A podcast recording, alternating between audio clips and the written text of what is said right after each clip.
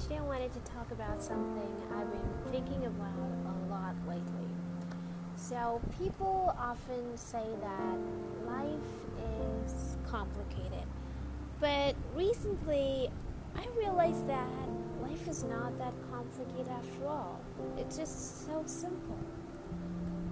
So, this is what I was thinking. I was actually thinking about the choices we make in everyday life.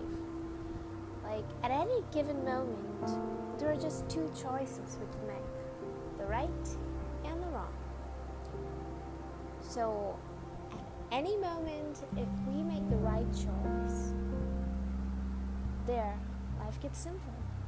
But life begins to get complicated the moment you find excuses to do wrong because you desire to do wrong. And the Bible calls that sin.